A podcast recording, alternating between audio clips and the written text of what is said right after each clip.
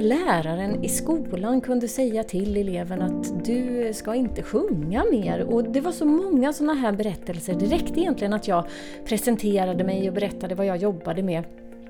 Så, så kom sådana här livsberättelser där människor tystnade efter eh, de här kommentarerna som barn när de var i så stark utvecklingsfas. Så det gick ju ganska fort tills jag kände att det här blir min kamp. Min kamp att låta människor få uppleva de här fantastiska upplevelserna av att sjunga.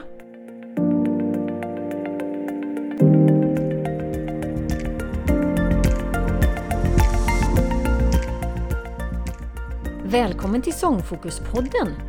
Podden i serieformat som tar upp sång, röst och hur vi använder den. Här får ni träffa mig, Helene, som är sångpedagog och musiklärare och mina expertgäster. Det här är en podd som undersöker och vrider och vänder på olika sångområden som jag tycker är intressanta. Allt för att inspirera till att använda sången tillsammans med livet. Sången i livet och livet i sången. Nu har det blivit dags för det sista avsnittet i Barnsångsserien och ni kan inte ana hur glad jag är att få presentera de gästerna som ni kommer att få möta idag. Från början var det ju tänkt att det här avsnittet skulle vara ett tipsaravsnitt där det skulle komma in tips från er lyssnare och jag skulle bidra med olika tips. Till viss del kommer jag ju fortfarande göra det och jag kommer att prata mer om det alldeles snart. Men det blev ganska tydligt ganska snart när jag började sända de här avsnitten vart barkade hän. För idag kommer vi att ha ett tema som handlar om sången och demokratin. Och sången och uttrycksmöjligheterna och sången och yttrandefriheten. Vi kommer att tangera de här ämnena i alla de här intervjuerna som ni kommer att få höra.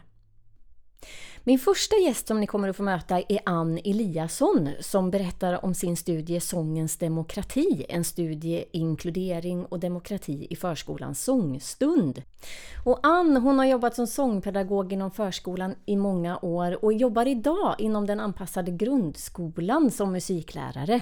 Och hennes engagemang kring demokrati och mångfaldsfrågor är stort. Det är så tydligt i den här fina intervjun som ni kommer att få höra. Och min andra gäst är Madeleine Johansson, eller madeleinejohanssonmusic.com där ni kan hitta henne.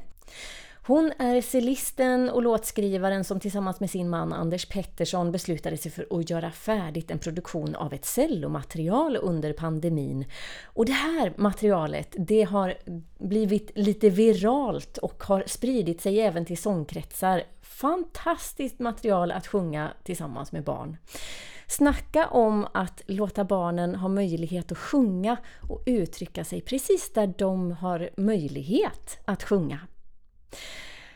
De sista gästerna är Karin och Ulrika som jobbar i projektet Sjungande barn. Och Sjungande barn har vi pratat om tidigare i de här avsnitten.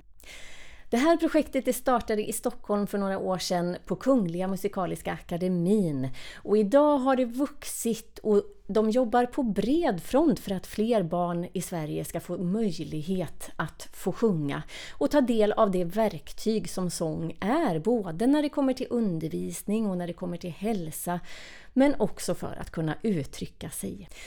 Det ska bli så roligt att låta er ta del av de här samtalen.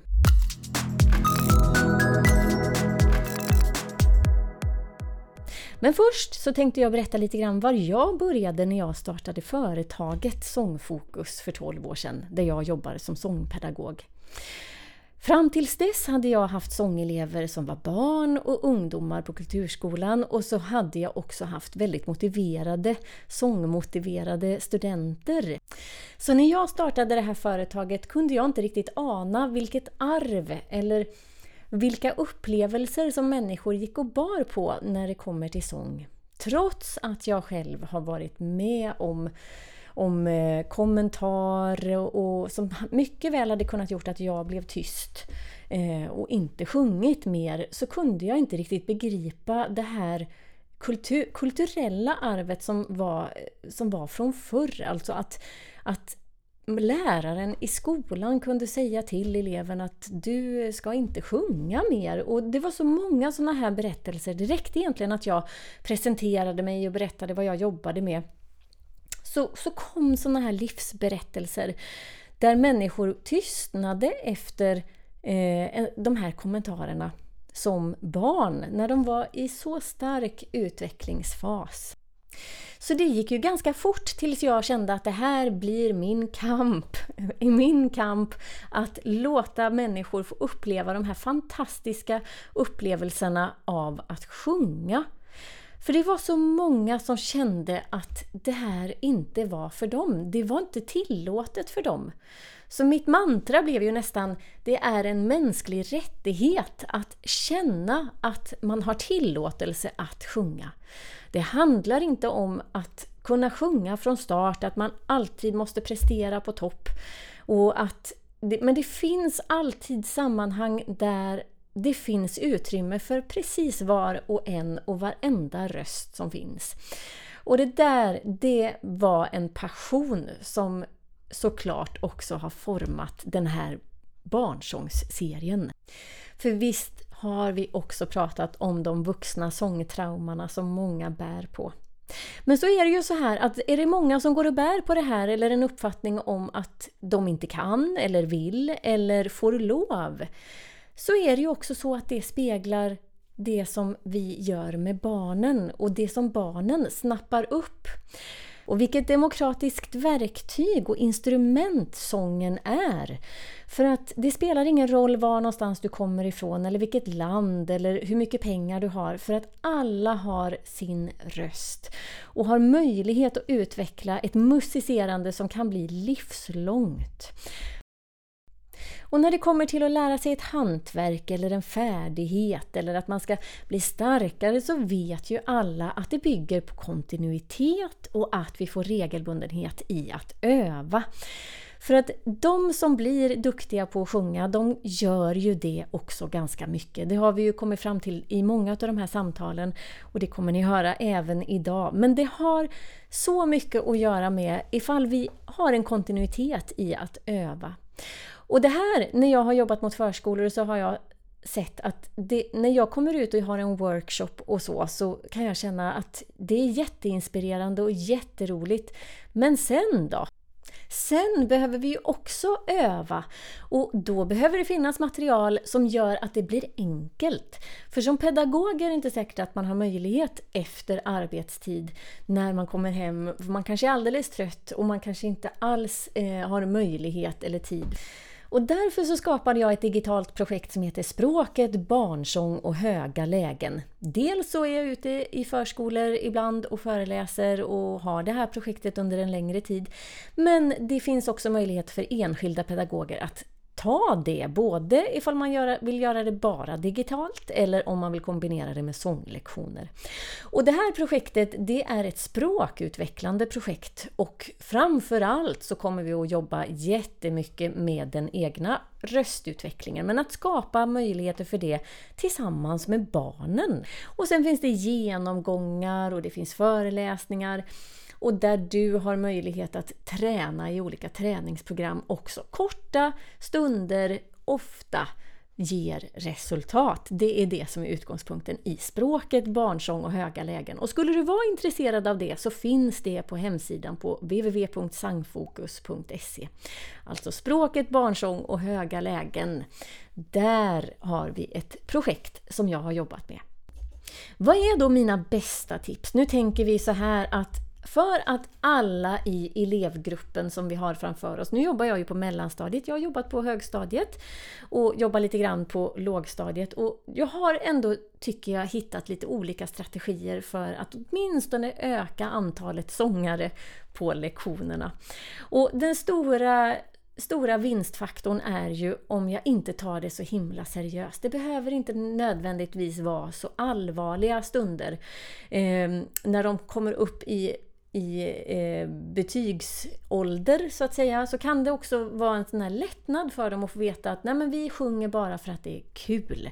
Och då har jag bett dem många gånger att ta med eh, förslag. Deras egna önskemål brukar vara väldigt populärt. Och då kan det vara allt ifrån, ja, jag har vissa ramar får man väl ändå ha, liksom. inga svordomar försöker jag verkligen hålla mig till. Eh, och det ska ju vara snälla texter, det ska inte vara några, någonting som någon kan ta illa upp för och så. Så att vissa ramar har de. Det brukar i alla fall vara väldigt roligt. Och då spelar vi upp det här på Youtube.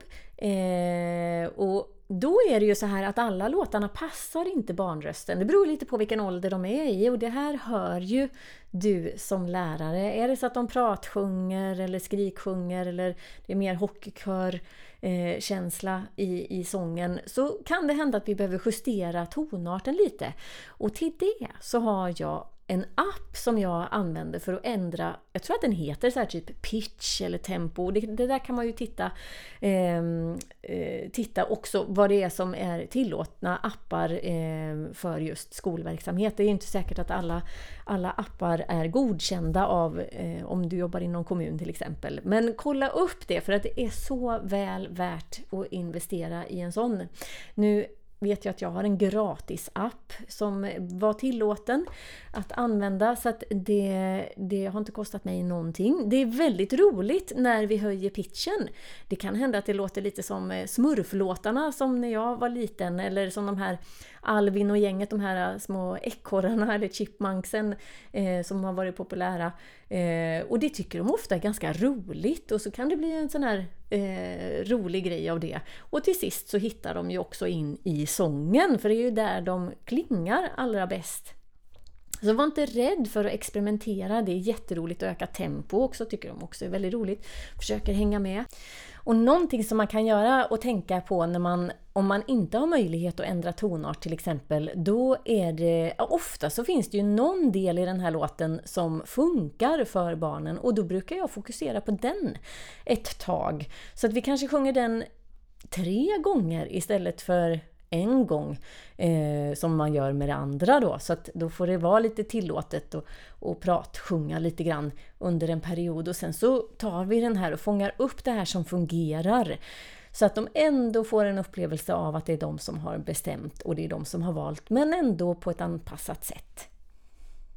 Någonting som jag gör mycket med de lite yngre barnen i alla fall, det är ju att se till, man kan göra tal, talkörsövningar eller så kan vi göra en, eh, någon liten kanon eller någonting. Men är det så att vi har med lite handklapp eller fotstamp eller någon sån grej så finns det alltid någonting för någon att kunna fokusera på.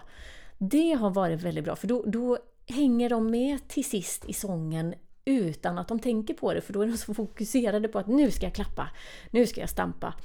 Så det har varit en väldigt bra grej, man nästan lurar dem in i att delta. En annan övning som jag gör ibland, eh, det är inte jätteofta för det tar lite tid, eh, men det är ju att vi, jag utmanar dem. Nu ska ni få sjunga varannat ord, nu får, ni, får du och kompisen som du sitter bredvid, ni får i uppdrag att sjunga varannat ord. Det skapar också mycket delaktighet och många skratt. Det här blir ju lite spännande. Vi får ju också ta ner tempot väldigt mycket. Oftast är det ju när jag spelar på pianot. Till exempel nu när vi har Lucia-träning så, så har vi gjort det eh, vid något tillfälle. Och det skapar också en annan delaktighet för att ambitionsnivån liksom eh, tas ju ner från själva sången. För det låter ju lite märkligt och det är helt okej. Okay. Och istället så har vi lite roligt med det en stund. Och min upplevelse är ändå att fler hänger på. Skulle det ändå vara så att det är några som inte tycker att det är roligt. Har jag möjlighet då att ta ut dem? Nu beror det lite på vilken ålder det här är, men är de lite yngre tycker de ofta att det här är väldigt roligt så tar jag med dem ut. Eh, och så har vi en egen liten sångstund, kanske tre, fyra stycken bara. Nu får ni önska era önskelåtar. Det där brukar ta fart så att de brukar ju sällan vilja gå därifrån. Kan vi inte ta en låt till? Bara en låt till? Eh, men, men, så det, det brukar vara ett bra knep. Sen brukar jag göra så här. Nu får ni som lyssnar i uppdrag, nu ska ni försöka se det matematiska mönstret här. Och ni ska försöka klura ut vad är slutsiffran som jag säger. Några av er kanske känner igen den, men då får ni inte fuska utan försök. Försök komma på vilken siffra det är som gömmer sig i slutet. Då börjar jag. 7, 14, 21, 28, 35, 42, 49, 56, 63 och vadå? Vilken siffra? Jo, det var ju sjuans multiplikationstabell. Och att börja den här lilla utmaningen med ett mysterium som de ska lösa, det sätter fokus någon helt annanstans än där de ska sjunga. Och efter de har klurat ut det här så brukar jag ta fram eh, Fredriksbergs flippar har jag hittat de här på. Jag vet faktiskt inte var ursprunget till just den här melodin och eh, var de här inspelningarna kommer ifrån. Men där har de, om man söker på multiplikationstabeller och Fredriksbergs flippar så, så kommer de här upp. Fantastiska och check mjuka melodier med många upprepningar, det är ju bra på så många sätt. Det blir ju så tydligt och dessutom så blir det ett väldigt användbart verktyg i matematiken. För att inte prata om sångens, sångens eh, möjligheter. Jo, och det vi gör sen då, det är att vi sätter på den här och jag tycker det är så himla pedagogiskt för där får de liksom... Eh, det tar, tas bort siffror lite successivt. Så att de måste hela tiden vara på helspänn och det som är viktigt här, det är att klura ut vilken siffra det är som kommer. Så att när vi sjunger så tänker de inte riktigt på det. Så att det här knepet, det har gjort att jag har fått fler att sjunga på lektionerna än vad jag någonsin kanske har fått när vi sjunger regelrätt. Och det är ofta de som kanske är mest tysta som sjunger. Och i slutet så har vi ju ett Alltså, jag skulle säga nästintill hundraprocentigt deltagande. Alla sitter och tjoar och kimmar. Det är ju väldigt käcka melodier på de här låtarna. Så att jag, jag rekommenderar det varmt att testa. Sen är det ju helt och hållet beroende på vad det är för klass man har. Och det är inte säkert att alls att det här skulle fungera men jag upplever att det är väldigt bra för både låg och mellanstadiet, eller alltså låg, lågstadiet där man har börjat med multiplikation då, så kanske årskurs 3 eller jag vet inte riktigt exakt ifall man börjar i, i årskurs 3. Men, eh, men där har man ju åtminstone jobbat med multiplikation ett tag. Så att där, eh, det är ett jättebra knep eh, där man får fler engagerade just för att de inte tänker på att de sjunger. Och är det så att de sjunger och deltar i de här eh, aktiviteterna så har vi också skapat en större delaktighet och en större inkludering där fler känner att de är välkomna att vara med att sjunga och också tillgodogöra sig och utveckla sina röster på det här sättet. För att göra det möjligt att eh, tipsa om alla tips som jag har letat reda på till er så har jag sammanställt det i ett dokument som jag har lagt på hemsidan. Och för att göra det väldigt, väldigt enkelt så har jag även i den här avsnittsinformationen i den här podd, alltså i, i podcastavsnittet eh, gjort en länk där du direkt kan klicka dig vidare till det här dokumentet. Och där kan du läsa om alla våra gäster som har varit. Eh, det blir tips på böcker och hemsidor för, eh, beroende på vad det är de har jobbat med. Och eh, även de gästerna som ni får höra i dagens avsnitt kommer också att finnas där.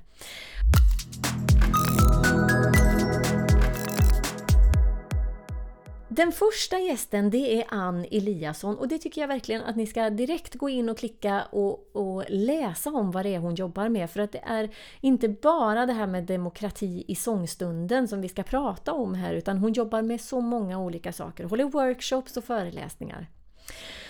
Och hon har gjort en studie som heter Sångens demokrati. En studie i inkludering och demokrati i förskolans sångstund. Alltså kan ni tänka er vilket viktigt ämne det är eh, ligger ju så i tiden att prata om just de här mångfaldsfrågorna och demokratifrågorna och genusfrågorna. Och det kommer ni få höra så mycket om i det här samtalet. Det är ett jätteengagerande samtal eh, och gav mig så mycket inspiration och nya tankar. Och framförallt kanske att det medvetandegör lite grann vad det är som jag själv väljer för repertoar. Och vad, hur tänker jag när det kommer till till eh, vilka låtar vi väljer. Det är så spännande det här samtalet så att jag hoppas verkligen att det ger er lika mycket som det har gett mig. Så jag välkomnar Ann här in i samtalet. Sångens demokrati, Ann. Berätta om hur de här tankarna gick här innan. Alltså jag tänker att när man ska skriva en eller göra en studie så har man ju någonstans gått och funderat på vad det är man vill göra eh, under en period. Och då tänker jag, vad var det som gjorde att det var just det här du ville skriva om? Det fanns absolut en tankeprocess innan. Ehm, det var så här att jag jobbade i Stockholm som förskollärare under ett par år, eh, sju år ungefär. Och en dag så stod jag på skolgården eh, där jag jobbade i en förort i Stockholm och så hör jag puff, puff, puff. Och tittar på en kollega som säger ja, Ann, det var precis det du trodde och då var det en skjutning. Eh, och det var inte den första skjutningen, men det var den första som jag liksom hörde och som blev så nära på något sätt. Och då började jag fundera på vad barnen som jag träffade, vad de fick se, vad de upplevde och vad jag kunde göra. och då kan man ju mm, mm. tycka att eh, som sångpedagog kanske man inte kan göra så mycket, men alla kan väl göra någonting. Eh, mm. Och då började jag fundera på vad är det våra barn i förskolan här får se och höra och möter. För vi är ändå deras trygga punkt. Och, då, och jag har även jobbat på andra förskolor i Stockholm som inte alls har den här problematiken. Eh, socialt eller socioekonomiskt. Och eh, ja, men då började jag, började jag fundera liksom, hur, hur kan jag få mina elever, för vi kunde se på skolgården att den här och den här eleven riskerar att gå 100 meter till höger och sälja knark om åtta år. Det, det var inte så ja. svårt. Nej. Eh, och det är så ledsamt när det finns saker vi skulle kunna göra. Liksom. Så det här mm. är liksom en, en fortsättning på det. Det, det, är ju ett podcastavsnitt bara det. Eh, jag tänker det verkligen. Men, men vilken tillgång, jag tänker precis som du sa där att rollen som sångpedagog eller rollen som förskollärare kan ju ibland kännas lite otillräcklig i just de sam, eh, sammanhangen. På vilket sätt tycker du att sångstunden skulle kunna vara eh, en, en tillgång i det här demokratiarbetet och mångfaldsarbetet? Det som min studie gjorde var ju att, att intervjua informanter, det vill säga förskollärare i det här fallet, om hur, hur de såg på demokrati i förhållande till sångstund. Eh, och många hade ju inte riktigt tänkt på den demokratiska aspekten. Alla var väldigt positiva till att ja, men det är en samling, alla barnen blir sedda, alla får vara med, vi gör någonting tillsammans. Men men det stannar ganska mycket där. Det var inte någon, någon tanke liksom vad sången i sig kunde tillföra, vad texter kan tillföra, vad, mm. vad eh, innehåll, annat kan tillföra barnen och, och sången. Utan det var mest det här att det var en trevlig stund och alla gjorde samma sak. Och språkträning mm. var otroligt mm. stor fokus på också. Och jag såg ju då andra delar. Eh, både demokrati, demokrati aspekten i sig, att sjunga om demokratiska sånger. Eh, mm. Det är ju en sak, men sen också att demokratisera sättet man sjunger på. Är det på barnens villkor? Eh, jag, ni har ju pratat mycket om eh, tonarter för barnen. Mm. Mm. Mm. Sjunger vi i rätt tonart så att barnen kan vara med? Det är en demokratifråga. Mm. Får de någonsin synliggöras? Själva som människor och individer och eh, delar i samhället i det vi sjunger, i texterna, i innehållet. Mm. Eh, ja, men många sådana här aspekter mm. som man kanske inte tänker på när man tänker sångstund. Nej, nej men precis.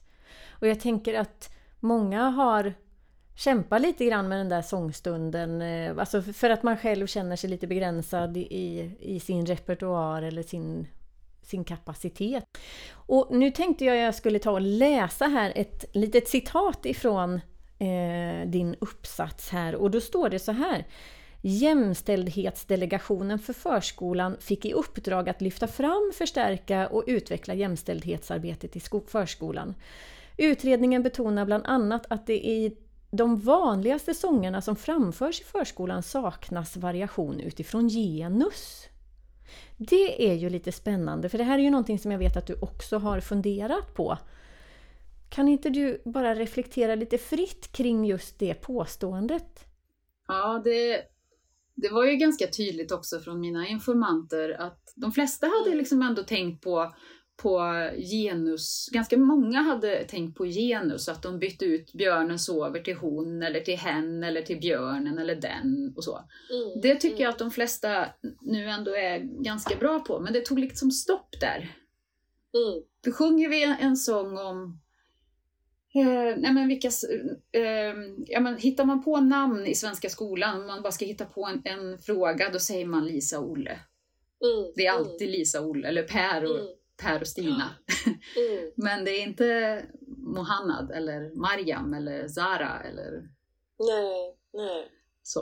Eh, nej men precis. Så att det finns, man kan liksom leka ytterligare med det, dra det lite, lite mm. längre. Ja, Jätteviktigt. Jag, jag blev bara, satt här och funderade på björnen. Vad var han? Eh, var det en, var det en han? Jag, jag kan säga att alla, alla djur i princip i svensk, musik, eh, svensk musiktradition eh, är han. Jaha! Det, det är manliga djur och är de inte ut, liksom, utstuderat manliga, eller man ska säga, då har vi ändå en bild av att de på något sätt är manliga. Det enda som är, är liksom, här, här ligger vår lilla fru katt Joja Wislander är det som har gjort den va?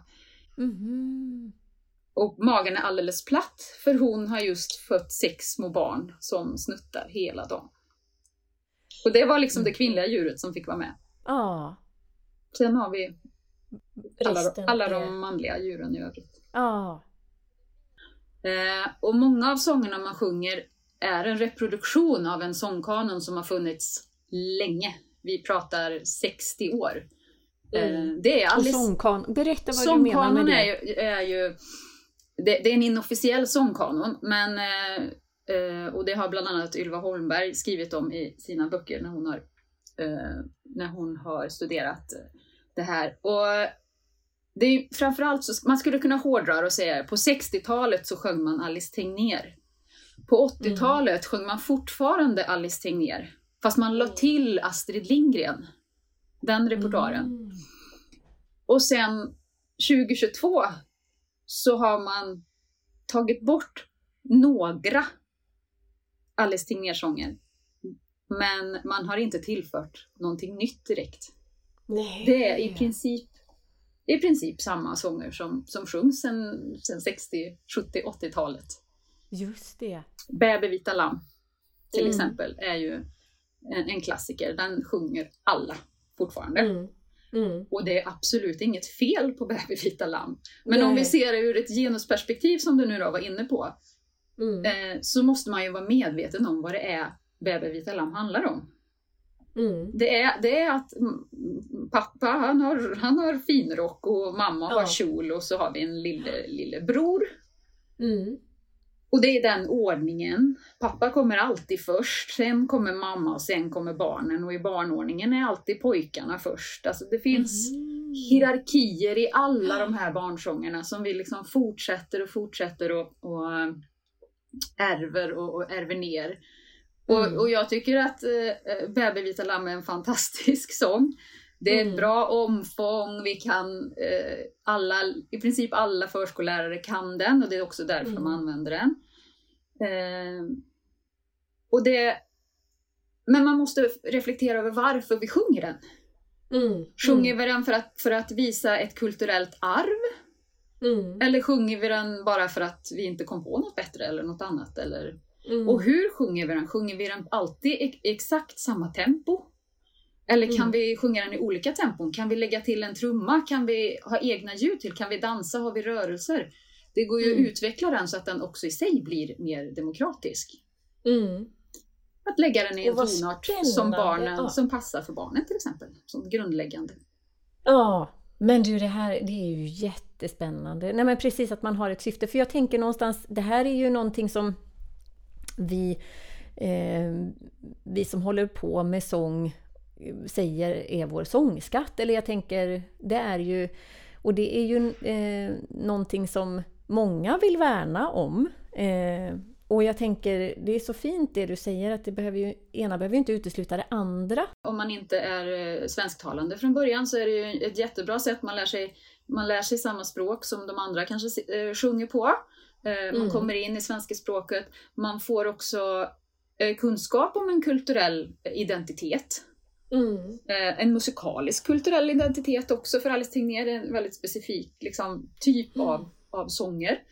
Mm. Så det finns liksom massa, massa bra i det här, men, men jag tänker också hur, hur, hur blir man som människa om man aldrig blir synliggjord mm. någonstans? Uh, och hur blir man som människa om man aldrig blir uh, om man heller aldrig blir utsatt för någonting annat än sin egen lilla värld. För det går mm. åt båda håll.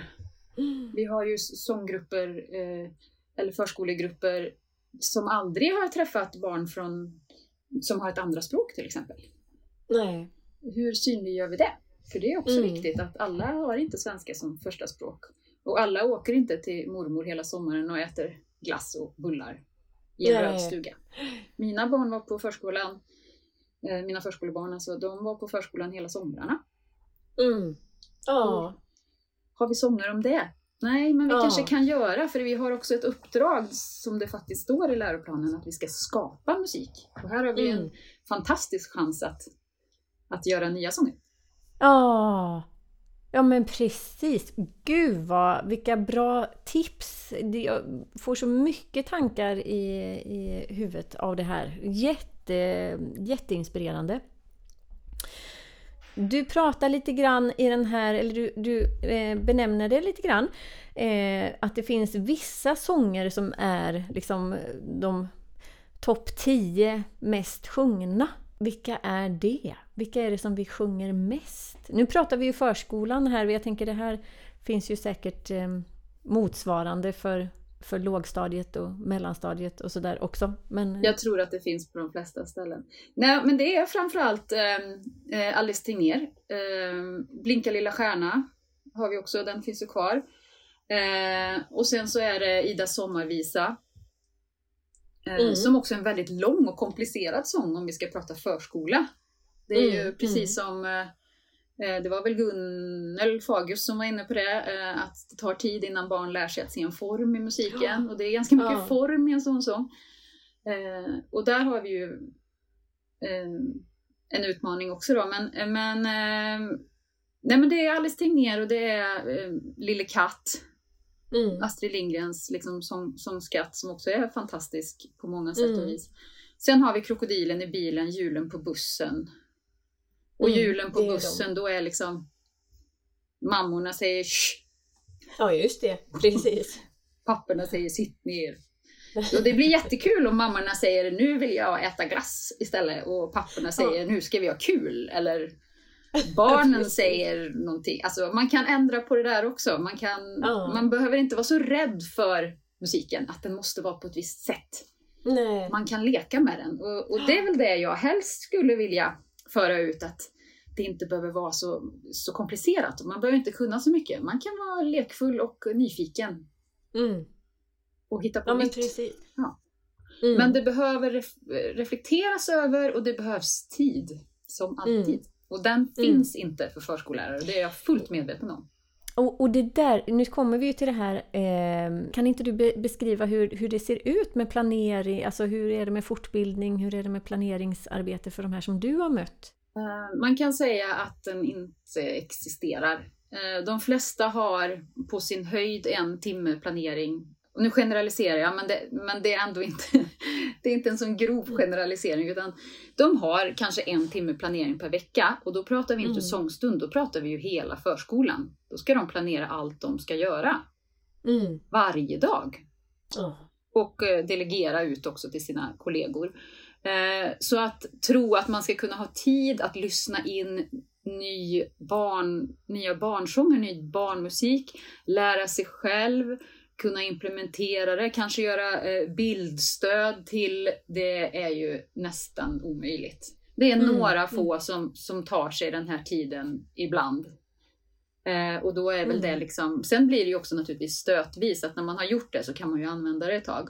Men, men det är väldigt få som prioriterar reflektion av sång och sångtexter mm. och demokratiska aspekter eh, under sin planeringstid. Om de ens har Mm. någon. Ja men precis, för den...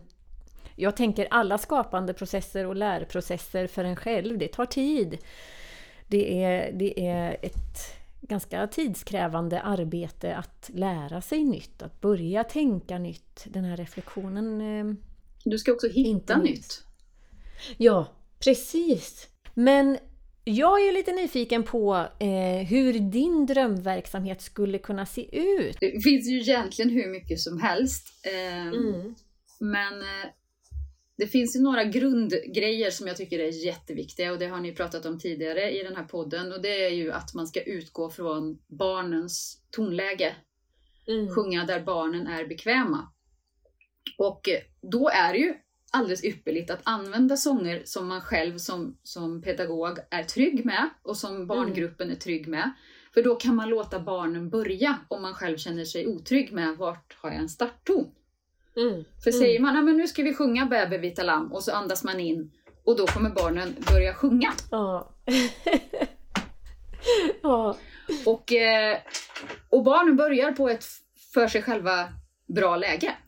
Mm. Mm. Eh, då behöver man inte liksom hjälpa till som, som eh, pedagog. Nej. Eh, så det är liksom prio ett på något sätt. Eh, och sen så finns det ju naturligtvis hur mycket som helst att upptäcka. Det finns, eh, vi har Youtube, vi har liksom Mm. massa olika kanaler. Men, men det finns ju också en fara i det. Mm. Eh, jag har också skrivit om digitaliseringen och, och. Att man behöver vara lite medveten om, även där och reflekterande, vad är det vi använder, vad är det vi gör? Mm. Vad är det som visas eh, och hörs? Ehm, men, men att våga skapa musik med barnen. Mm. Och för de flesta sångped- eller sångpedagoger, men för de flesta förskollärare så finns ju den här fantastiska sångpåsen som väldigt många eh, använder sig av och som jag också skrivit om. Eh, Mm. En sångpåse där man har lagt ner eh, vissa figurer eller vissa saker. Eh, oftast är de ju prefab från företag men många förskollärare gör också egna såna här sångpåsar.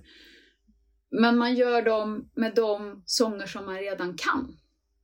Mm. Man har en, eh, ett litet får eller ett litet lamm och man har en stjärna och man har en ekorre. Mm. Eh, och då vet alla vilka sånger vi ska sjunga. Drar vi en buss så vet vi vad vi kan sjunga. Mm. eh, Mm. Men vi kan också dra en buss och säga, kan vi hitta på en sång om en buss? Just Hur gör vi det? Vad ska den handla om? Vad ska vi, vart ska vi åka med bussen? Vilka är på bussen? Hur ser bussen Mm. ut? Eh, och vi kanske kan använda samma melodi som hjulen på bussen. Eller vi kanske kan använda Blinka lilla stjärnas melodi. För att som pedagog känna oss att vi har någon trygghet och liksom hålla oss fast vid. Mm. Men Mm. vi kan utveckla texterna. Eller vi kan lägga ner en delfin i sångpåsen. Kan någon en sång om en delfin? Jag har Mm. jättesvårt att tro att någon kan det. Och då får, man, då får man hitta på den själv. Ja, Och barnen har ju inga problem att hitta på en sång om en delfin. nej, Nej. såklart inte. Eh, och det behöver liksom inte bli något som vi ska göra på någon konsert någonstans. Utan det är här och nu. Det blev lite, och, vem, och det kan bli mer sen också. Det kan bli något, något riktigt, eller hur vi nu säger. Men, men det Mm. är inte det viktiga. Produkten är inte liksom nödvändigtvis det viktiga. Utan att vi vågar leka med rösterna, att vi vågar utmana könsnormer och, och alla de här delarna i, i sången. Det tycker jag är det viktigaste. För det viktigaste är att man sjunger naturligtvis. Mm. Mm. Eh, men det finns så många sätt att, att göra det här på utan att det är komplicerat. Mm. Men jag tror att skapar man en liten sångpåse med fem för, helt nya föremål och bara Mm. vågar testa en gång så, så kommer det vara så mycket lättare nästa gång Ja. och gången efter. ja, men precis. Det gäller att kasta sig ut Ja. där. Ja. Det sammanfattar det här så fint tycker jag. Ehm, Så jag, jag tänker, jag säger tack för den här intervjun. Fantastiskt roligt att få prata om och få väcka de här tankarna. Tack Verkligen. själv igen.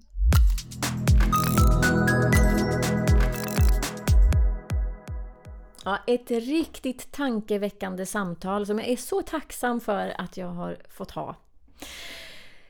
Sen är det ju så här att jag har tipsat i det här dokumentet även om eh, olika Spotify-listor eller alltså skivor. Och där tänker jag så här, det är bara att gå in egentligen och titta. Det som blev ganska tydligt ganska snart när jag började leta bland massor av barnmusik, det var att jag snöade in på sång där barn sjöng. För att det är ju nämligen så här att du som vuxen behöver ju också känna till var barnen behöver ligga för att vi ska kunna göra ett urval där det ligger bra för barnen. Och det kan vara jättesvårt i början när man inte är van själv. Så att mycket barnmusik är, eh, är ju barnanpassad men det finns också ganska mycket musik som inte är så anpassad för barn. Så därför valde jag väldigt snart att jag, jag letade reda på, på skivor som framförallt hade barn med som sångare. Och när jag var ute och gick i somras och gjorde research och lyssnade massor på barnsångsmusik så kom jag ganska snart in på Madeleine Johansson och den musik som hon har skrivit tillsammans med sin man Anders Pettersson som de har producerat tillsammans i sin studio. Och Det här är ju egentligen ett cellomaterial som är skrivet för celloelever. Men det är ju också fantastiskt bra barnsångsmaterial som jag verkligen vill tipsa om. Det här svänger och det är riktigt bra musik som jag gillar på alla sätt och vis. Och jag blev så glad när Madeleine ville vara med i podden och berätta om det här. Så det ska ni få höra nu! Jag tror att det var så här att jag hade börjat följa dig på Instagram och sen så började jag lyssna på den här fantastiska musiken, för det var ju det Vad som kul. slog mig. Ja. Vilket sväng! Det här var ju musik som jag tyckte om. Eller alltså, nu menar jag inte att jag inte tycker om annan barn, barnmusik. jo, men, jag fattar. Ja, men det var ju, det är så välproducerat. Och, ja, vad roligt! Och arrangerat och vilka grymma musiker som ni har med. För du är inte själv i det här projektet. Nej men precis. Eh, det är faktiskt jag och min man Anders Pettersson som har gjort det här tillsammans. Så att vi har producerat och spelat in det här i vår studio som heter K51 här i Stockholm. Så att, faktiskt från början så var det vi två som bestämde oss för att... Eh, eller jag eh, har alltid velat göra barnlåtar och spela in och så var det under pandemin eh, så fick vi så mycket inställt och då bestämde vi oss för att göra klart det här eh, projektet. Eller vi började ju först med en, en bok Eh, Just det, i min fantasi. Ja men precis. Ja. Eh, som egentligen inte har någon speciell röd tråd utan det var bara lite låtar som vi gjorde då. Ja. Och hur många låtar är det på den? Ja, då är det fem låtar som är skrivet för stråkinstrument då från början eftersom jag är cellolärare då. Den boken var egentligen meningen att man ska kunna spela lite olika stämmor i olika nivåer. Så. Mm. Eh, så det är fem låtar som det finns instrumentalversioner och sen en lättare stämma-version som heter Easy version då på mm. Spotify. Ehm, och så finns det ett sång och stråkhäfte till den här eh, skivan då. Och sen så tyckte vi att det var så kul så gjorde vi en till bok sen. Och det blev 12 låtar? Det blev 12 låtar, precis! Och den har ju en annan röd tråd för att då var tanken att man ska kunna spela lösa strängar på stråkinstrument till de här låtarna. Mm. Men sen har vi upptäckt att det är många som gillar att sjunga dem och spela på tonboxar och boomwackers och så. Så de funkar ju liksom eh, som vanliga låtar om man säger ja. också. Nej, men jag har alltid gillat, alltså jag lyssnar på jättemycket musik själv och eh, Mm. Alltså jag har undervisar här på Värmdö, sen är jag ute och spelar och frilansar en del och skriver mycket stråkarrangemang och sådär. Så att jag älskar ju all möj, möjlig slags musik. Så att, eh, det var också faktiskt lite idén att så här, man vill skriva något som man själv gillar och så mm. får man hoppas andra gillar det lika mycket. Ja, ja. Så, det är jättekul att höra att andra har hittat det och liksom vill, vill sjunga låtarna också. Ja, precis. För att jag hade ju ett sångsyfte egentligen med att jag gjorde den här liksom researchen inför den här serien. Eh, Ja. det, det är ju sång vi, vi har som, Ja som, som fokus i den här podcastserien. Men jag tänker de här musikbakgrunderna som blir... Jag, vilken Mm. känsla det måste vara som nybörjare att... eh, Eller det kanske man inte är, men jag tänker... det- Jag föreställer mig att det är någonstans på skalan Jo, i, nybörjarskiktet Ja. som man börjar spela eh, på lösa strängar. Och att få göra det till musik som svänger och låter så här bra, det måste ju vara en enorm upplevelse. Ja men precis. Jo men det, eh, det tycker jag också är jättekul att man märker ju att det blir musik ganska fort. Mm. Att man med små medel kan vara med. Och det tycker jag också är jättekul. Det är något som jag brinner för. Att man på olika nivåer och alla åldrar kan vara med och spela tillsammans. Att man kan sin lilla ton och kan vara med och spela och det Ja. kan svänga. Och sen det är jättekul såklart att man vill sjunga sångerna. Och det, det fanns ju faktiskt en tanke också att det ska vara låtar som man kan liksom sjunga och komplettera Ja. till med stråk och så får man egentligen göra vad man vill med låtarna. Ja, ja. Ja. Men för det är nästa fråga här nu då, för att ehm, i den här podcastserien så pratar vi väldigt mycket om det här med att sjunga där barnen sjunger där barnen sjunger så att säga, där Ja, deras behov är och deras möjligheter finns. För mig så var det ju det gick ju ganska snabbt över till att jag började lyssna på musik där barn sjöng själva. Alltså det fanns barnsångare med och det Just är det. ju en ganska stor del av det här materialet. Det är ju barn, många barn som sjunger. Ja, Eller många precis. kanske inte, men på många av låtarna i alla fall. Ja men exakt. Vi hade ju turen att ha vänner som hade fantastiska barn som sjöng jättefint. Så att vi norpade åt oss dem och frågade om de Ah. kunde tänka sig att sjunga. Så det är jättekul och vi tycker att det. Alltså dels är det ju så här uppfriskande när barn sjunger och inte bara vi sjunger utan att det är... Mm. Eh, och det är nog kul för barn att lyssna på andra barn tror jag också. Ja, men nu, nu har jag ju lyssnat igenom. Är det du som sjunger också? Jag tänkte på, är det mitt sommarlov där? Eh, nej, det är faktiskt eh, Evelina Gard heter hon. Jaha! som sjunger den. Och sen Ja. är det Ellen Ravik, en, en tjej som sjunger på några på de nya. Och sen Jael Zacharias sjunger på ganska många också. Så Men vi har tagit är- lite hjälp. Och sen är det ju Anders, min man också, som sjunger på några. Så Ja. att den mansrösten är Anders. Som... Det är det. Och så såg Ja. jag Anna Stadling också. Ja men just ja, Anna får Ja. jag inte glömma. Precis, hon är ju med också. Så att eh, Anders och Anna har jobbat väldigt mycket ihop och det är en god vän till oss. Så att hon får vara med också. Helt fantastiskt, roligt. så det är jättekul. Men sen, eh, vi har ju lite olika musiker eh, som är med och spelar men annars är det mycket eh, Anders och jag faktiskt.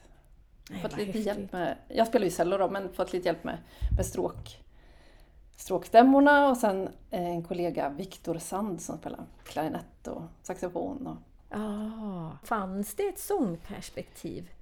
Barnsångsperspektiv i det här? Eller är det bara så att de här lösa strängarna råkar hamna i, i just nej, de här... men jag, jag tyckte det var väldigt viktigt att det ska vara rätt tonarter så man kan sjunga.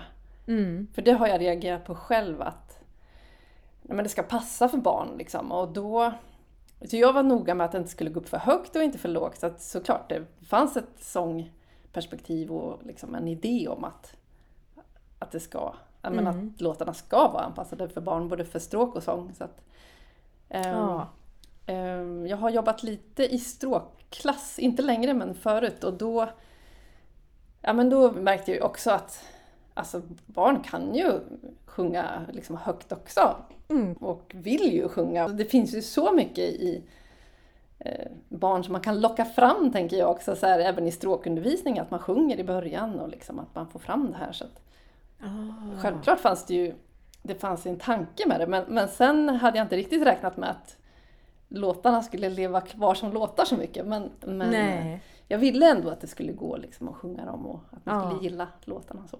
Ja, men precis. Eller både Anders och jag tänkte ju så mycket när vi skrev att så här, det ska vara det ska vara kul. Mycket Ja. fokus på att det ska vara roligt. Och, Jag tyckte det var så roligt, det var, är det morfars Morfar Ja. fyller år där med Ja. nästrimmer Ja.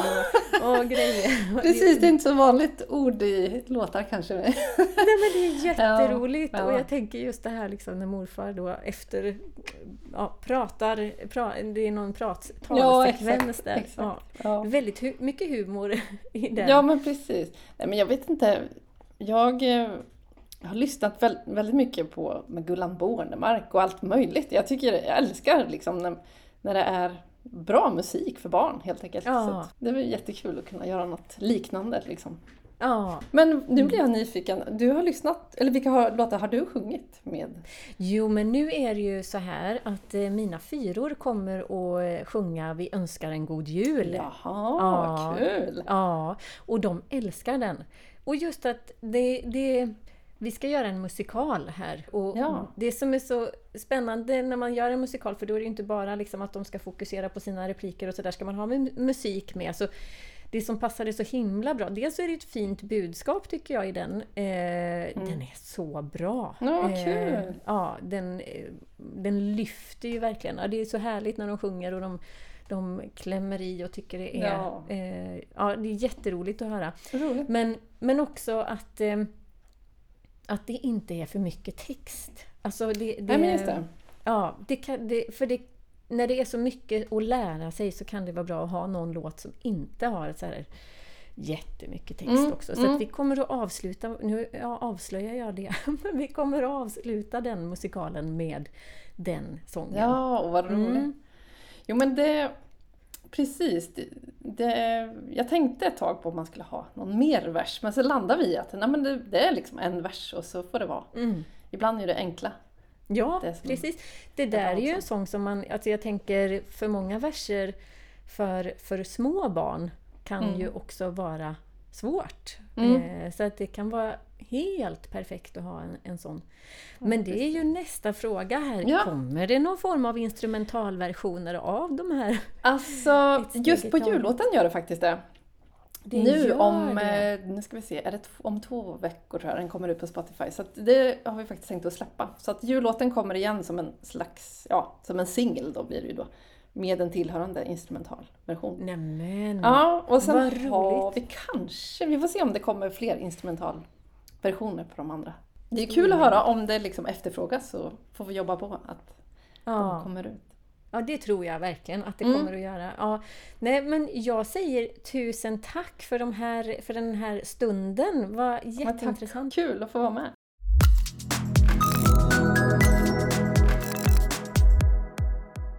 Ja, som sagt, jag rekommenderar det här materialet jättevarmt. Det är så fina låtar och så användbart, både med sommarlovstema och det är juletema och det är så användbart på så många sätt. Och är du musiklärare så hörde du här, det finns så många användningsområden för det här materialet. Så gå in på www.madeleinejohanssonmusic.com och beställ häften och lyssna på musiken på Spotify.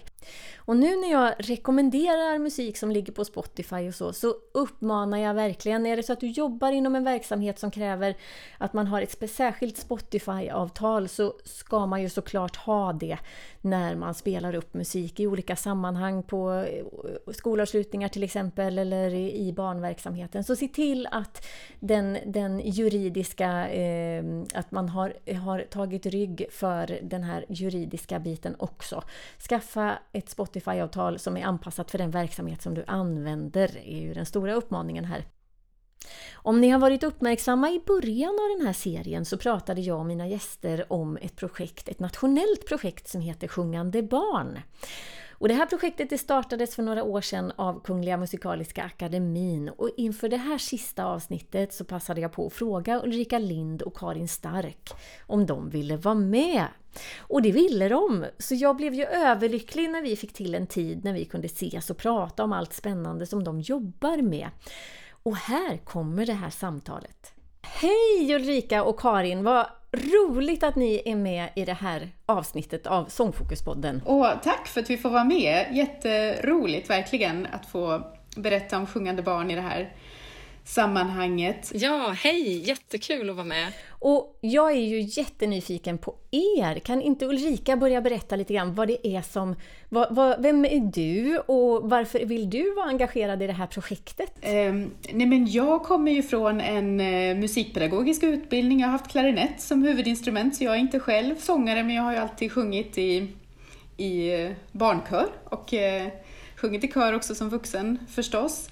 Sen har jag kanske till största delen arbetat, inte som pedagog, utan som eh, jag har jobbat med, med bidragsgivning, jag har jobbat med utveckling och strategi i musiklivet i många år.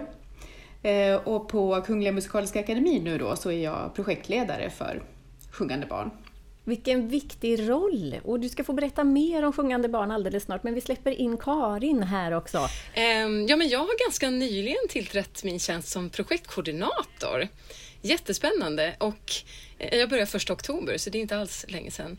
Um, och jag har en bakgrund, det är lite roligt när jag såg annonsen till det här jobbet för jag tyckte liksom att det summerade mina utbildningsbakgrunder ganska bra. För jag har en bakgrund dels som sångerska och sångpedagog eh, och har jobbat både med barn och vuxna. Eh, tycker det är väldigt fascinerande med rösten överlag. Mm. Eh, och sen så har jag också en bakgrund faktiskt som hälsopedagog kan man säga.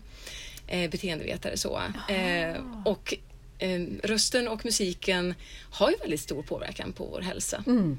Eh, och sen så har jag ganska då nyligen också vidareutbildat mig till jurist med specialisering i barnrätt och en e-, extra faktiskt utbildning i eh, barnrätt med ett mer tvärvetenskapligt perspektiv utifrån olika barnrättsteorier. Jaha. Och alla de, alltså det, det ger ju liksom, det summerar ju lite grann ja. det här projektet. Att det är barns röster, det ja. är ett hälsoperspektiv och det är ett perspektiv på att vi, vi har som ledord att barnen ska visa vägen. Mm. Och det går väldigt väl i hand med barns rättigheter och, och att försöka involvera eh, barns perspektiv i det här projektet. Hur såg behovet ut när Sjungande barn startade? Vad var det som gjorde att det här det fanns ett behov av det här projektet? Ja, alltså det här med barns sång, det verkar ju ha eh, gått i lite, i lite cykler genom historien på något sätt. Mm. Hur, man, hur man som samhälle har satsat och inte satsat på sång. Många av oss är ju vana med att man sjöng i skolan när man var liten och nu görs inte det på samma sätt längre. Eh, och det är ju någonting som har hänt här mm. som gör att den här kunskapen om varför sång är bra för oss eh, har försvunnit på något sätt, eller inte prioriteras i alla fall. Mm. Mm. Eh, och I samband med att eh, Kungliga Musikaliska Akademin fyllde 250 år för några år sedan så funderade man på akademin vad kan, vi, vad kan vi göra åt återväxt? Hur kan vi ge tillbaka till samhället all den kompetens som finns samlad i akademin. Eh, och utifrån det här resonemanget gjorde man en, eh, ett, ett nationellt upprop egentligen som eh, utifrån en oro att barn inte längre får tillgång till sina röster idag på ett bra sätt. Mm. Och det här uppropet fick ett väldigt stort gensvar över hela landet. Så där såg man ett behov av att, att samla ihop det, titta på vad kan vi göra av det här gensvaret. Man gjorde en förstudie som sen blev den här femåriga satsningen Sjungande barn eh, för alla barns rätt till sin röst. Mm. Eh, och parallellt med det här så har ju också eh, de regionala musikinstitutionerna i Sverige och barn och ungdomsproducenterna i samtliga regioner startat upp det arbetet som heter Rösträtt, sång på förskolan, som springer ur ett, ett, tidigare projekt som också heter Rösträtt. Men här försöker vi ju samverka förstås så att, eh, eh, att barnen på förskolan och deras pedagoger blir rustade att, att sjunga ja. och sen när de lite mer sångvana barnen kommer upp till skolan så ska ju också eh, lågstadielärare och musiklärare vara, eh, ha tillräckligt med, med lust och kunskap för att mm. fånga upp det här. Vår röst är ju det instrument vi har närmast oss, mm. det vi har eh, direkt tillgång till. Vi kan vi kan sjunga med den, men vi kan också kommunicera, vi kan använda språket, göra oss hörda, prata med varann. Eh, en röst som, som bär eh, är ju inte bara till för att sjunga, utan den ska ju också kunna användas i en, en demokrati. Men sång är ju en bra röstträning för det här och barnen mm. har ju också rätt till, till eh, röstträning och röstvård i, enligt läroplanen. Mm. Jag är ju lite nyfiken på vilka är sjungande barns olika funktioner och fokusområden? Vad, vad är det som sjungande barn liksom har resurser att göra just nu? Vi jobbar ju på bred front. Vi har kontakt med många yrkesgrupper som möter barn med musik och vi har ju varit väldigt måna om att eh, ha en tät kontakt med eh, sångpedagoger, musiklärare, andra lärare, kyrkomusiker och andra som, som har kunnat dela med sig till oss av både utmaningar och goda exempel hur läget ser ut kring sång i, i hela landet. Mm. Och där har vi, har vi ju sett att både, både till exempel musiklärare och andra lärare i skolan behöver stöd i sin sångverksamhet. Så det har blivit ett, ett prioriterat område för oss. Vill du fortsätta Karin? Eh, ja, men hela projektet som, som helhet ska ju mynna ut i ett metodverktyg, ett digitalt metodverktyg. Och eh, för att få fram det så har vi olika delprojekt kan man säga. Eh, som, som då har startat som vi liksom ska kunna lyfta ut metodidéer ur. Mm. Eh, och då jättegärna att barnen då visar vägen och visar vad, hur de uppfattar det hela och sådär. Eh, mm. Så att jag vet inte om, vi, om, du vill höra alla tre projekt, kanske jo, intressant? Ja, men det är jätteintressant ju. Um, så att det första projektet ut, det var ju Sång igång och uh, det har ju ni börjat med tidigare Ulrika, så du kanske vill ta det egentligen? Ja, det är ett, eh, ett initiativ, eller jag ska säga med, med eh, Guide till sång i skolan då, som Karin nämnde, där barnen ska vara med och visa vägen. Det gör vi med stöd från Allmänna arvsfonden. Eh, och det är ju jätteroligt för oss, för det ger ju oss extra extra kraft att faktiskt lyssna in eh, barnens röster mm. här. Men där såg vi att för att, för att få fatt på metodik eh, för att sjunga med barn i, i lägre åldrar så måste vi börja i själva i själva sångerna. Vi måste gå till den faktiska aktiviteten att sjunga. Mm, mm. Det var också mycket det som, som lärarna lyfte i det första skedet i, i Sjungande barn, där vi försökte lyssna in behoven. Där fick vi mycket frågor om vad, vad ska man sjunga? vad, vad, finns det för repertoar idag? Eh, vilka röstlägen ska man sjunga i och så vidare. Eh, och samtidigt hade Svenska kyrkan här ett fint initiativ som sen kom att kallas för Sång igång och som blev ett gemensamt projekt oss emellan där eh, lokala församlingar erbjuder musikkompetens via sina kyrkomusiker då till skolor som känner att eh, man vill få förstärkning i sin sångundervisning. Så det här projektet rullar ut nu med, med traditionell repertoar enligt det som står i, i läroplanen. Det finns i Allingsås kommun också. Vad roligt! Ja, men det var det första, mm. eller det var, det var så det började lite grann. Ja. ja. Och, och sen då, vad har vi mer? Eh, ja, men det andra projektet som precis egentligen har eh, dragit igång nu, det är Ny musik för unga röster. Och då är det eh, tonsättare som tillsammans med körledare eh, tillsammans med barnen ska skapa ny musik eh, som också passar barnens röster och där de får vara eh, delaktiga att skapa. Så det ska bli jättespännande att se vad vad det här mynnar ut i, både i form av sånger ja. och i form av metodik då, som vi ser. Hur, hur gick samarbetet och allt det här? Men för oss är det ju förstås viktigt att barnen får fatt på ett kvalitativt sätt att använda rösten och att man också mm. Eh, får möta professionella inom, ja i det här fallet då professionella tonsättare. Eh, som ju inte nödvändigtvis mm. är sångare eller arbetar med sång men som verkligen vet hur man skriver nya sånger och hur man skriver musik och mm. att, att det här mötet med det professionella musiklivet är viktigt. Men vad häftigt projekt! Det måste ju vara så inspirerande för de här barnen som... Ja, här ska vi också då hämta metodik som vi ska kunna lyfta till lärare i skolan. Enligt läroplanen ska ju barnen eh, ha rätt att eh, lära sig gestalta och komponera och så vidare. Eh, så att även om vi gör det här projektet med, med körer utanför skolan så ska metodiken kunna eh, hämtas in och, och gynna barn som går i skolan och de lärare som möter de barnen. Ja, och dessutom så blir det en sångskatt att eh, kunna inspireras av och ta vidare. Det hoppas mm. vi. Vad roligt! Och det tredje projektet då? Ja, nej men det har vi kallat då Alla barns sångskatt och det är jättespännande. Det är, eh, och det är många olika kan man säga, aktörer involverade här.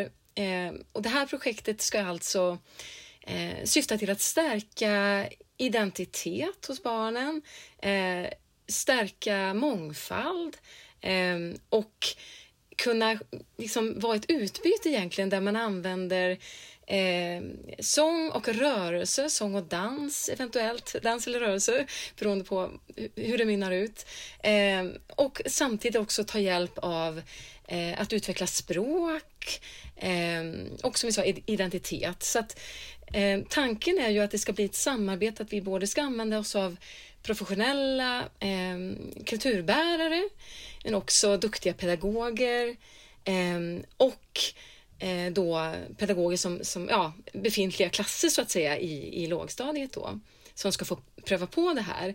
Mm. Eh, och det, ja, det är jättespännande. Vi har också två forskare involverade i det här. Mm. Eh, och det ska bli jättespännande att se hur man hittar en bra väg att, att mycket också kommer från barnen. Eh, vilket ju är en liten utmaning, hur, hur vi tillsammans liksom kan komma fram mm, mm. Eh, till någonting och testa på det här. Mm. Eh, Ulrika, du får gärna fylla på Jag kan här. gärna nämna de här två forskarna som heter David Johnson eh, vid Högskolan på Västlandet i Bergen och Ylva Hoffander Trulsson vid Stockholms konstnärliga högskola som har hjälpt oss att, att skriva mm. fram det här projektet. Eh, och det handlar ju om att, eh, att komma fram till en, en klassrumsmetodik som ska kunna Eh, där sången ska kunna användas för identitetsskapande och få fatt på kulturell identitet som man också har rätt till enligt läroplanen, att lära sig om sitt eget ursprung.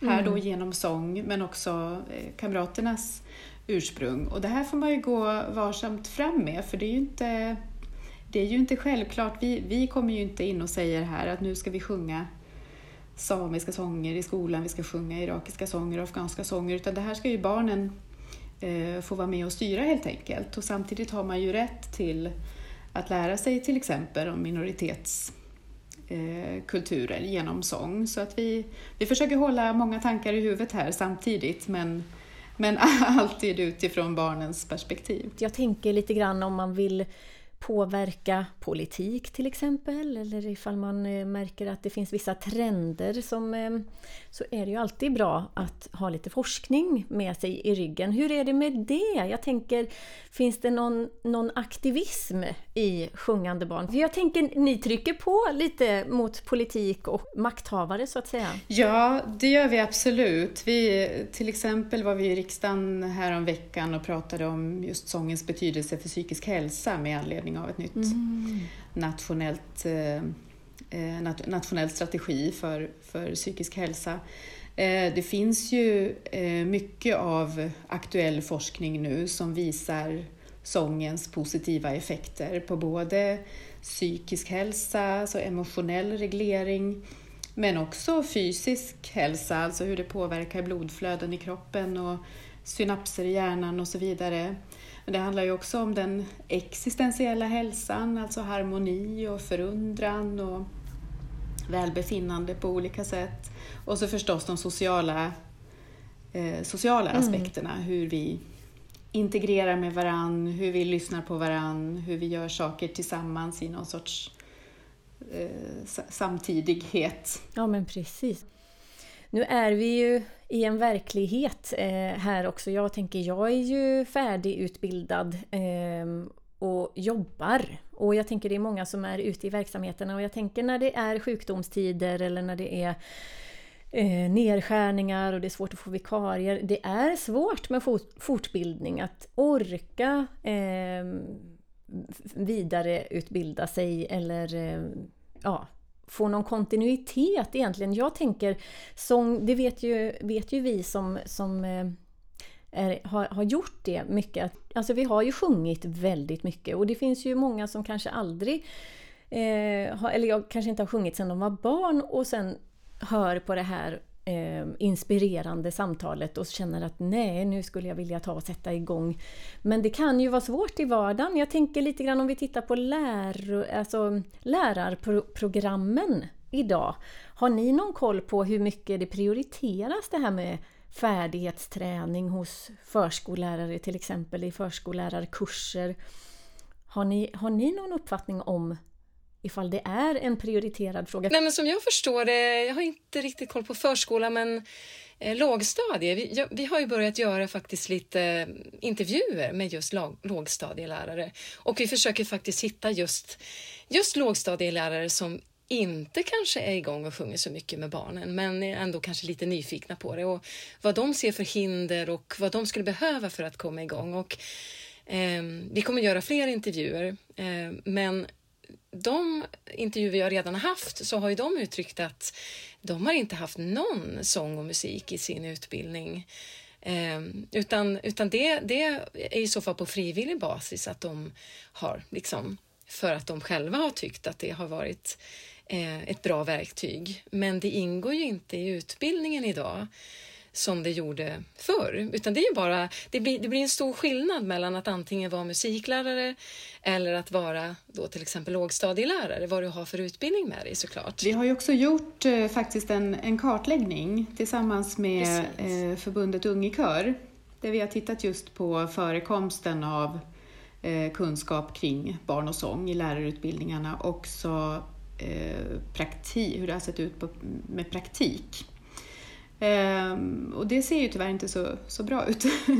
Kunskapen om, om eh, barns röster finns oftast inte representerad på ett bra sätt och praktik där studenterna sjunger med barnen är inte heller prioriterad. Det kan vi se över hela linjen. Sen finns det vissa undantag. Men varför är det så bra att just sjunga med barn, tycker ni? Barn har ju bland annat rätt till hälsa och utveckling och vi ser att musik och, och sång stärker hälsan.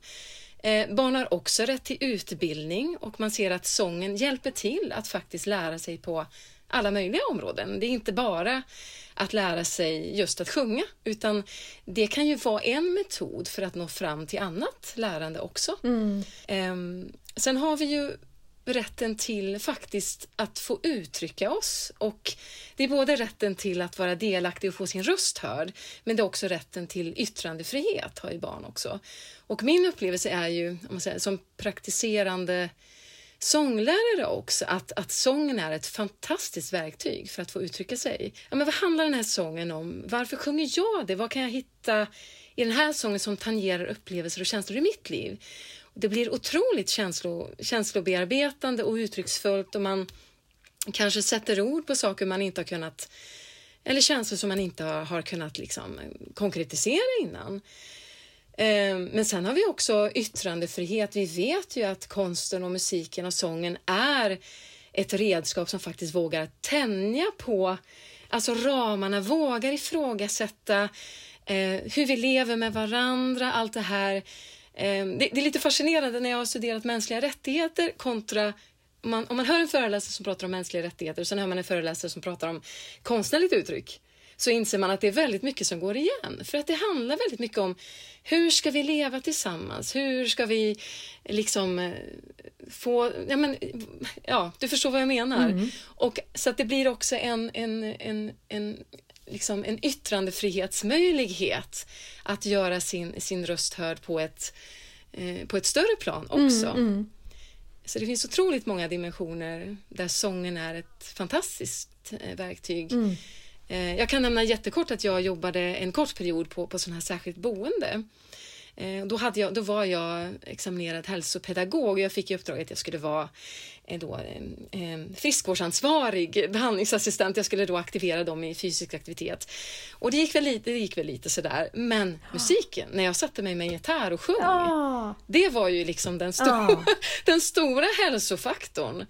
Eh, och det tycker jag man ser på alla plan att, ja. att musiken kommer in som en sån otrolig kraft. Men vad finns det för projekt eller aktiviteter som ni har i er regi som är aktuella och tillgängliga för förskollärare eller lärare eller intresserade att ta del av redan nu? Ja, dels har vi ju eh, vi har ju en del fortbildning på hemsidan som man kan ta del av. Det är bara att gå in och, och använda. Det är eh, utan avgift och så. Vi planerar ju också mer fortbildning framöver.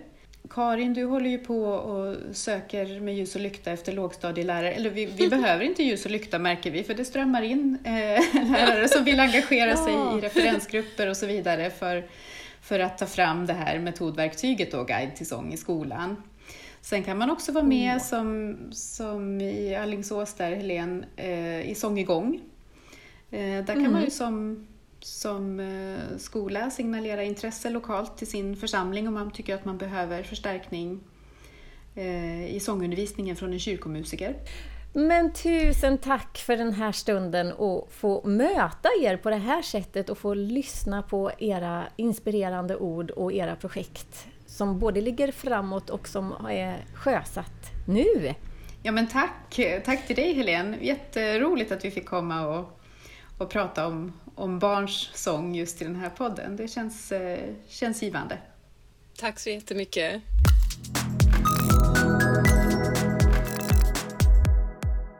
Vad viktigt det här är och vad hoppfull man känner sig när man hör Karin och Ulrika prata om det här projektet som är så fantastiskt.